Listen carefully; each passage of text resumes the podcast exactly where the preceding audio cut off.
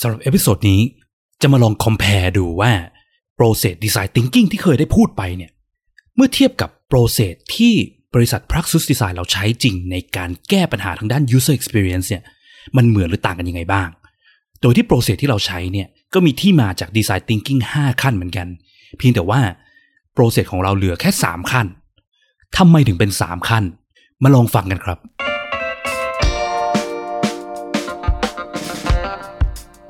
ยินดีต้อนรับเข้าสู่ผักสดพอดแคสต์ รายการที่จะพูดถึงการพัฒนา product ให้ดีที่สุดสำหรับลูกค้าของคุณ เพื่อธุรกิจที่ยั่งยืนกว่าด้วยกระบวนการ user experience design และ research กับผม พิษพิจารณาลัตนาที่คุณ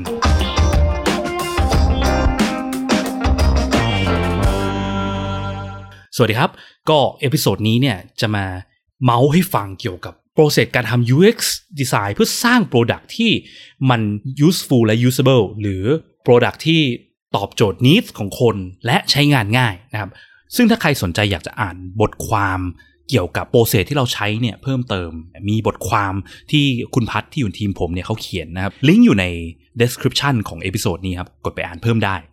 ทีนี้ไอ้ process ที่เราใช้ในการทำเนี่ยรากฐานมันคือมาจาก Design Thinking เนี่ยแหละ เพียงแต่ว่า Design Thinking เนี่ยต้องเท้าความก่อนนะว่า Design Thinking มันมี 5 ขั้นใช่ไหม คือ empathize define ideate prototype แล้วก็ test นะครับถ้าใครยังไม่ค่อยคุ้นเคยกับ process เหล่านี้เนี่ยก็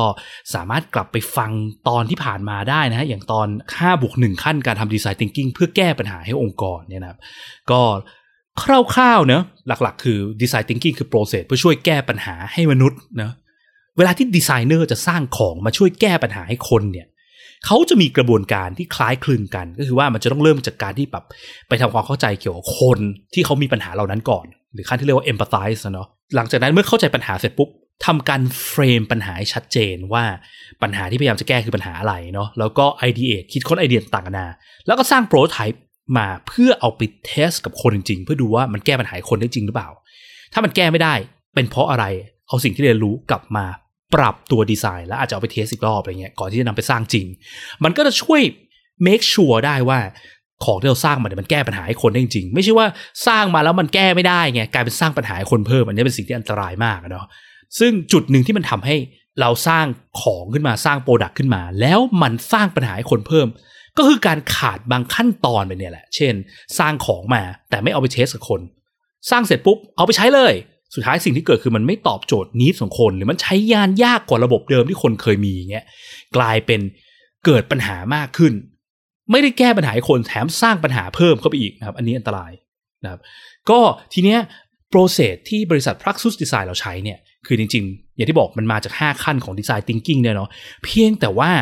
เราอะใช้ 3 ขั้น และเราก็ไม่ได้ไปลดขั้นตอนมันลงนะฮะเพียงแต่ว่าเรากรุ๊ป บางขั้นตอนของ Design Thinking เข้าหากันแล้วเรียกมันเป็นชื่อใหม่ แต่ว่ามันมีเหตุผลนะเดี๋ยวขอเล่าให้ฟังก่อนว่าเหตุผลทำไมเราถึงใช้ 3 ขั้นนะ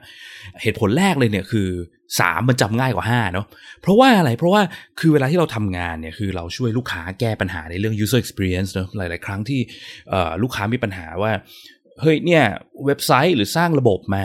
คนไม่ใช้จะแก้ปัญหาไงดี วิธีแก้ปัญหาของเราก็คือ มาเรามาใช้ โปรเซสตามนี้ก็ดีกว่า design thinking แต่ถ้าเกิดสมมติเรานั่งเล่าให้ลูกค้าฟังเนี่ยว่า มันจะมี 5 ขั้นนะครับ ก็คือว่าต้องไป empathize ไป define ไป ideate prototype อย่างเงี้ยมันมันแอบเยอะเนอะผ่านไปสักพักถามจำได้ไหมครับ เมื่อกี้มีขั้นตอนกี่ขั้นอะไรเงี้ยเขาจะเริ่มจำรายละเอียดไม่ได้ละการที่เราใช้ 3 เนี่ยคือเรากรุ๊ปจาก 5 ให้เหลือ 3 ให้มันน้อยลง พอมันน้อยลงมันจำได้ง่ายขึ้นไงนะครับการที่บอกว่า understand create test มันมันง่ายกว่าการบอกว่า empathize define อะไรเนี่ยนะมันก็เลยเป็นเป็นวิธีในการ communicate และช่วยให้จำง่าย recognizable นะสำหรับการสื่อสารกับลูกค้านะครับ ส่วนที่สองเนี่ยคืออจากประสบการณ์ที่เราทำงานไปเนี่ย เราพบว่าสิ่งสำคัญมากในการแก้ปัญหาอะไรก็แล้วแต่เนี่ยคือการแยกปัญหากับโซลูชันหรือวิธีแก้ปัญหาออกจากกันให้ชัดเจนนะซึ่งถ้าเราสังเกตจริงๆเนี่ยคือ design thinking เนี่ยไอ้ขั้นแรก กับขั้นที่ 2 ของมันเนี่ยคือ empathize กับ define เนี่ยมันคือขั้นที่พูดถึงปัญหาเนาะคือการที่ empathize คือการไปไปรวบรวมปัญหาไปทำ research ไปทำความเข้าใจปัญหาก่อน define คือการสรุปว่าปัญหาที่เราจะแก้เนี่ยคือเรื่องอะไรนะครับเรามองว่าเอ้ยจริง ๆ แล้วตรงเนี้ยมันมันกรุ๊ปรวมกันเราเรียกมันว่าขั้นที่เกี่ยวกับปัญหาดีกว่า แล้วเราก็เรียกมันว่า understand คือการเข้าใจถึงปัญหา ซึ่งมันก็จะรวมทั้งทั้งการไปฟัง user ไปเก็บรวบรวมปัญหาเข้ามา แล้วการสรุปปัญหาที่เราจะแก้เนี่ยในในขั้น understand นี้นะครับ ส่วนขั้นต่อมาเนี่ยเอ่อ design thinking เขาเรียกว่า ideate กับ prototype เนาะขั้นเนี้ยเราเรียกมันรวมๆว่า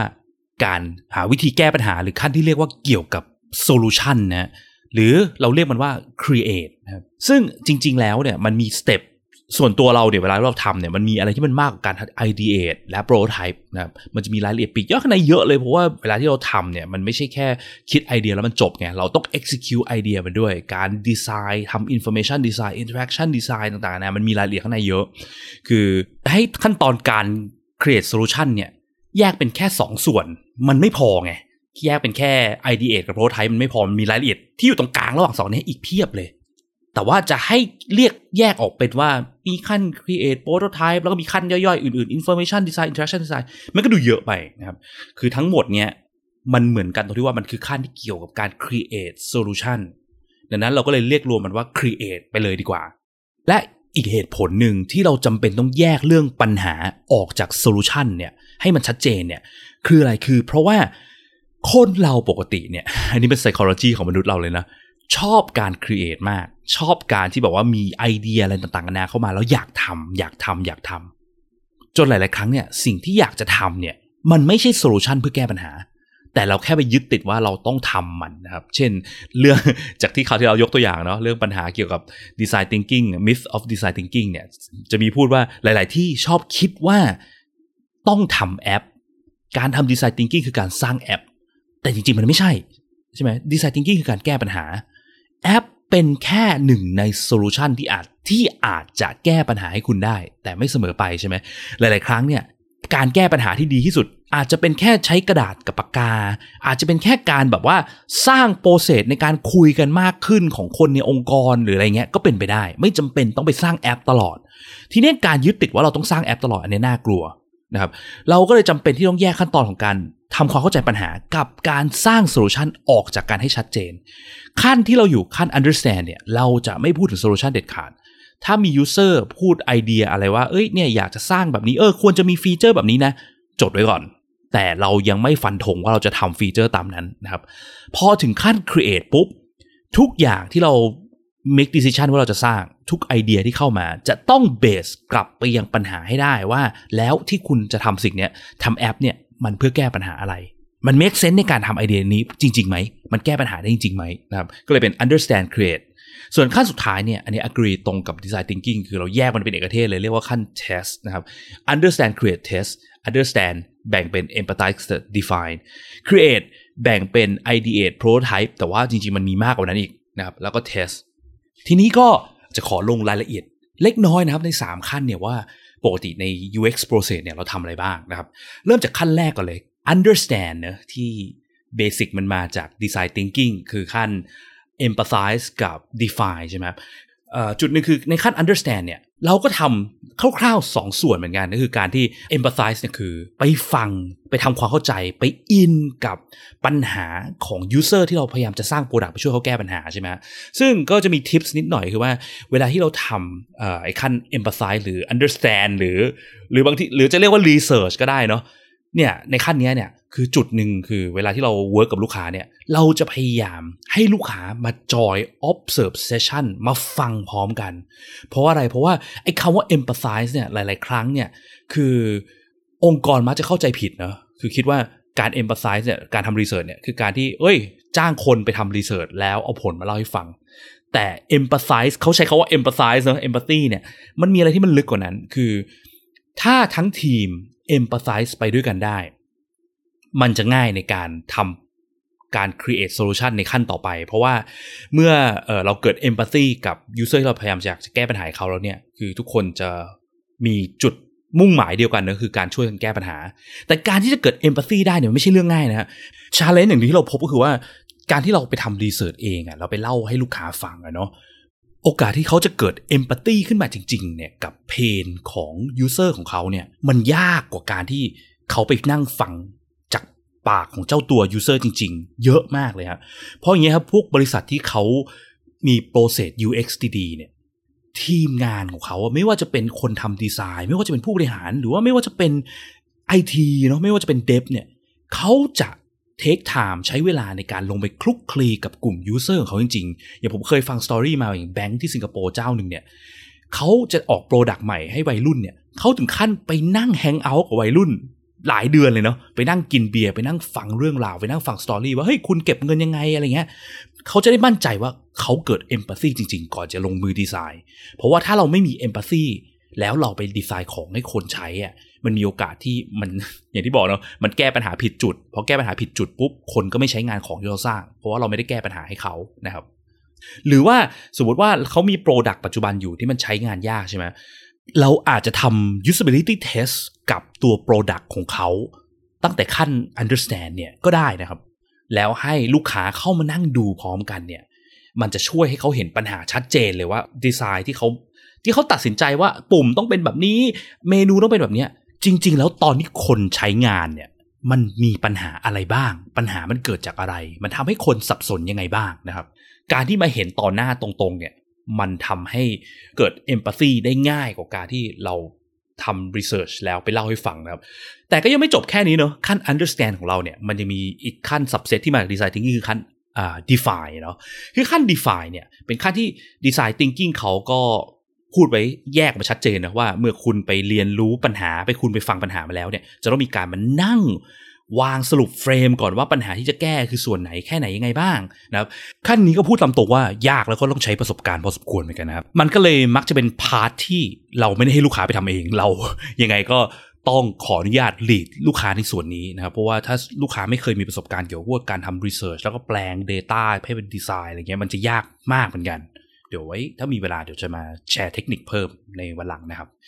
ทีนี้ก็ไปยัง step ต่อไปดีกว่า คือขั้นที่2นะครับ ของเรา Praxis เราเรียกว่า create นะเนาะการสร้าง solution แต่ว่าทาง design thinking เขาจะมีแบ่งเป็น ideate กับ prototype คือส่วนตัวเราเนี่ยเรามองว่า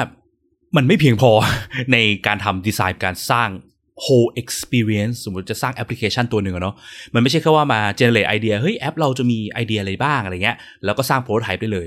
มันจะมีรายละเอียดปลีกย่อยที่มันต้องดีไซน์เยอะมากเลย เช่น การคัดไอเดียว่าไอเดียไหนที่มันควรทำก่อนทำหลัง prioritize ใช่ไหมจัดอันดับว่าอะไรสมควรทำก่อน อะไรที่มันตรงตามปัญหาหลักของ user อะไรที่มันยังไม่ได้สำคัญเท่าไหร่เงี้ย ยัง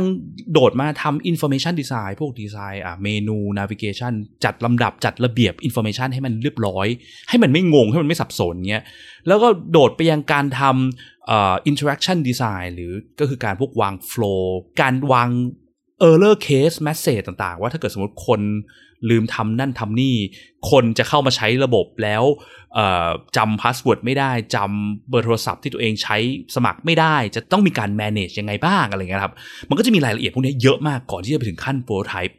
ทีนี้เราก็เลยมองว่าอย่างที่บอกนะว่าแค่เป็น ideate กับ prototype มันมันยังไม่พอมันมีของอยู่ตรงกลางเนี่ยพวกนี้ที่มันต้องเก็บให้ครบก่อนพอเก็บให้ครบแล้วเนี่ย prototype เราทำเวลาที่เราจะตัดสินใจเอาไปเทสนะครับ อันนี้คร่าวๆเร็วๆเนาะในขั้น create ที่เราทำก็จากตรงนี้ไปทำขั้นที่3เนาะขั้นสุดท้ายละของเราคือขั้นที่เรียกว่าการเทสนะครับ ซึ่งอันนี้ก็เหมือนดีไซน์ทิงกิ้งคือเอาสิ่งที่เราสร้างไปทดสอบกับคนใช้จริง ว่าใช้งานได้ไม่ได้ มันตรงตามนิดหรือไม่ตรงตามนิดนะครับ ซึ่งวิธีการเทสก็มีหลากหลายอย่างเหมือนกัน คร่าวๆที่ใช้บ่อยๆเนาะก็จะมี concept test concept validation คือถ้าสมมติว่าเรามีแค่ดีไซน์ไอเดีย เราไม่รู้ว่ามันตรงกับ need ของคนจริงหรือเปล่าเนี่ยแค่เอา concept ไปเล่าให้คนฟังก็พอนะครับไม่จำเป็นต้องสร้าง prototype อะไรมากมาย ไปเล่าแล้วถามว่ามันถ้าเป็นแบบนี้ถ้าระบบมันทำแบบนี้ได้เนี่ยมันจะแก้ปัญหาคุณได้จริงไหม แต่สิ่งสำคัญคือต้องไปฟังเขาว่าถ้ามันแก้ไม่ได้เป็นเพราะว่าอะไรนะครับ แล้วก็เมื่อเราโอเค เราได้คอนเซปที่คิดว่าน่าจะแก้ปัญหาคนได้จริงแล้ว สร้างโปรโตไทป์ใช่ไหมที่เกิดจากการทำ information design interaction design ที่เมื่อกี้พูดเนาะสร้างเอาโปรโตไทป์ตัวนี้ไปทำ usability test ก็คือการที่แบบว่าจำลองการใช้งานจริง ให้คนเข้ามาใช้หน้าจอแต่ละหน้า ใช้งานมันโดยที่เราไม่ได้ไปนั่งถามคำถามนะ ปล่อยให้เขาใช้ไป เราให้โจทย์เขาก่อนว่าคุณต้องการใช้ระบบนี้ทำอะไร ซึ่งโจทย์นี้ก็ต้องน่าจะตรงกับสิ่งที่คนเขามีในใจเวลาที่เขาเข้ามาใช้ระบบเรา แล้วเราก็ observe การใช้งานเขาอย่างเดียวนะครับซึ่งมันจะมีรายละเอียดการทำตัวนี้เยอะมากเหมือนกัน นะครับตอนนี้เพราะว่า episode นี้เป็นการ overview นะพูดภาพรวมก่อน คือรายละเอียดข้างในเนี่ยมันมันมันพูดได้เป็นอีกหลาย episode เลยนะครับ แต่ว่าคร่าวๆคือว่าทำ usability test เก็บ result กลับมา แล้วเรียนรู้ว่าจุดที่มันไม่ work คือตรงไหน เพราะอะไรมันถึงไม่ work เข้าใจ root cause ให้ได้ว่า เช่นสมมติกำลังออกแบบแอป e-commerce นี้ใช่ไหมฮะคนไม่สามารถไปต่อได้ที่หน้าหน้าเช็คเอาท์อะไรเงี้ย ทำไมถึงไปต่อไม่ได้ เป็นเพราะอะไร เป็นเพราะเขาเห็นปุ่มแล้วเขาไม่เข้าใจว่าปุ่มนี้คือกดเพื่อจ่ายเงิน หรือเป็นเพราะว่าข้อมูลมันไม่ครบ เช่นเขาเข้ามาเขาต้องการรีเช็คว่าไอ้ของที่เขากดแอดเข้าตะกร้าเนี่ยมันครบหรือเปล่า ปรากฏว่าเราไม่ได้แสดงข้อมูลตรงนั้น เขาก็เลยต้องกดออกไปอะไรเงี้ย พอเรารู้ตรงนี้ปุ๊บเราก็จะได้รู้ว่าโอเค เราต้องแก้ปัญหายังไง ต้องแสดงข้อมูลที่เขา add ลงตะกร้าอีกครั้งหนึ่งในหน้านี้ หรือว่าเปลี่ยนคำพูดบนปุ่มให้มันชัดเจนขึ้นอะไรเงี้ยนะครับ แล้วก็กลับไป iterate ปรับปรุงแก้ไขตามสิ่งที่เราเรียนรู้มาให้มันดีขึ้น ก็คร่าวๆเท่านี้แล้วกันนะครับสำหรับ episode นี้เป็นให้เห็นภาพรวม process ที่เรา Praxis Design เราใช้เนี่ย เราเรียกว่า